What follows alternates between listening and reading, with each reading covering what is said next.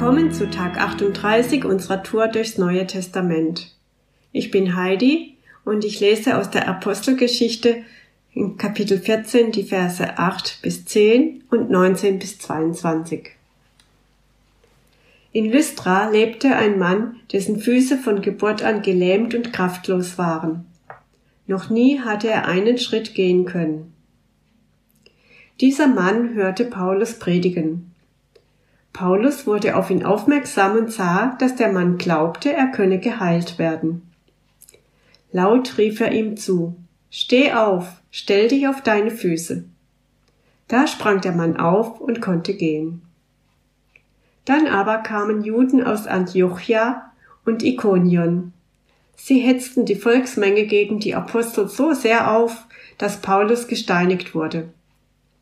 Weil die Leute Paulus für tot hielten, schleiften sie ihn zur Stadt hinaus. Doch als die Jünger ihn umringten, kam Paulus wieder zu sich, stand auf und ging in die Stadt zurück. Am folgenden Tag zog er mit Barnabas weiter nach Derbe.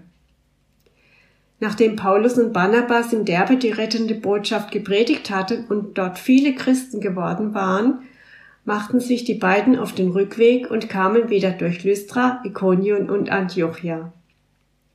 Dort stärkten sie die jungen Christen und ermutigten sie, in ihrem Glauben festzubleiben. Sie erinnerten sie noch einmal daran, der Weg in Gottes Reich führt durch viel Leid und Verfolgung. Ich habe so gedacht, oh, jungen Christen das beizubringen oder zu sagen, also Gut, bleibt im Glauben fest, das ist schon toll, aber dann zu sagen, der Weg in Gottes Reich führt durch viel Leid und Verfolgung, das ist schon mal eine Nummer für sich. Ich würde den, den jungen Christen lieber sagen, Mensch, ähm, wenn ihr zu Jesus kommt, dann werdet ihr viele Wunder erleben. Aber es gehört eben beides dazu. Das sehen wir ja auch gerade beim Paulus in diesem ganzen Kapitel. Da geht so viel um Freude und Leid, um Glaube und Wunder, um Flucht, um Neuanfang, um Hetzjagd, Steinigung, um Neubekehrungen und Volksaufstand. Also da läuft schon einiges ab. Und wie ging es denn jetzt dem Paulus? Er hat Wunder erlebt, dass Gott bestätigt hat, dass er bei ihm ist und seine Liebe dadurch gezeigt hat. Aber dann hat er ja auch eine Steinigung erlebt. Da ist er ja fast zu Tode gekommen. Wo war denn da Gott? Wo hat Gott da seine Liebe gezeigt? Er hat da bestimmt auch ganz viele Schmerzen und Verletzungen davon getragen. Ich an seiner Stelle, ich wäre da erstmal richtig eingeschüchtert gewesen oder sauer auf Gott, dass er nicht angegriffen hat. Und ich hätte gelernt, dass ich keine Reden mehr schwingen sollte.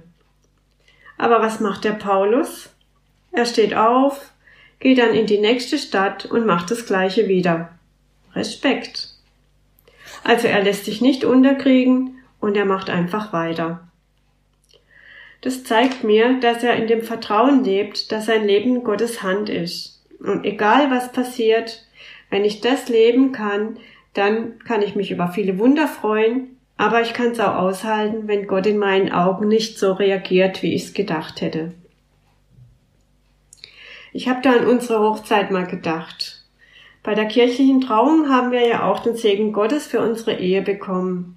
Und Rainer und ich, wir haben auch uns zugesagt, dass wir in guten wie in schlechten Tagen die Treue zueinander halten. Bei den schlechten Tagen habe ich gedacht, ja, das heißt vielleicht Rainer mal im Alter zu pflegen. Ich wusste ja nicht, was auf mich zukommt, aber die Liebe, die hat mich so stark gemacht und zuversichtlich und ich war überzeugt, dass wir gemeinsam alles packen. Tja, und dann gab's auch Zeiten, wo ich mich weinend im Badezimmer eingeschlossen habe, weil ich verletzt war, weil ich niedergeschlagen war, weil ich mutlos war und weil es nicht so lief, wie ich es gedacht habe und wie auch, dass ich auch keine Wunder gesehen habe. Aber ich hatte jedes Mal die Wahl, anders wieder aus dem Bad herauszukommen, als ich reingegangen bin. Weil Jesus dabei war und mich angehört hat. Und das hat mir total gut getan. Ich habe mich verstanden gefühlt und dann konnte ich ihn auch fragen, was er mir rät. Und er kennt ja die höheren Zusammenhänge und er will ja das Beste für mich, aber auch für den Rainer. Und da wurden mir schon manchmal auch neue Wege aufgezeigt, die mich Überwindung gekostet hatten und die auch nicht leicht für mich waren. Und das heißt für mich auch, ähm, mich zum Guten zu verändern und verändern zu lassen. Und das ist für mich dann Gottes Reich, wo dann sichtbar ist in meinem Leben. Und so habe ich viele schöne Tage erlebt, aber auch da, wo ich Leid aushalten musste, habe ich es auch ausgehalten mit dem Wissen, dass Gott drüber steht, in guten wie in schlechten Tagen. Wie, wie geht's dir dabei? Erlebst du gerade das großartige Wirken Gottes und hast die Bestätigung von Gottes Liebe in deinem Leben? Dann freu dich und erzählst den anderen zur Stärkung und zur Auferbauung. Oder erlebst du gerade Leid und Bedrängnis in deinem Leben? Dann sei gewiss, dass auch dich Jesus liebt. Und dann darfst du dich unter Gottes Schutz stellen. Du darfst ihm vertrauen, dass dein Leben in seiner Hand ist. Hör mal hin. Er tröstet dich zuerst und dann gibt er dir neuen Mut zum Leben. Sei gesegnet.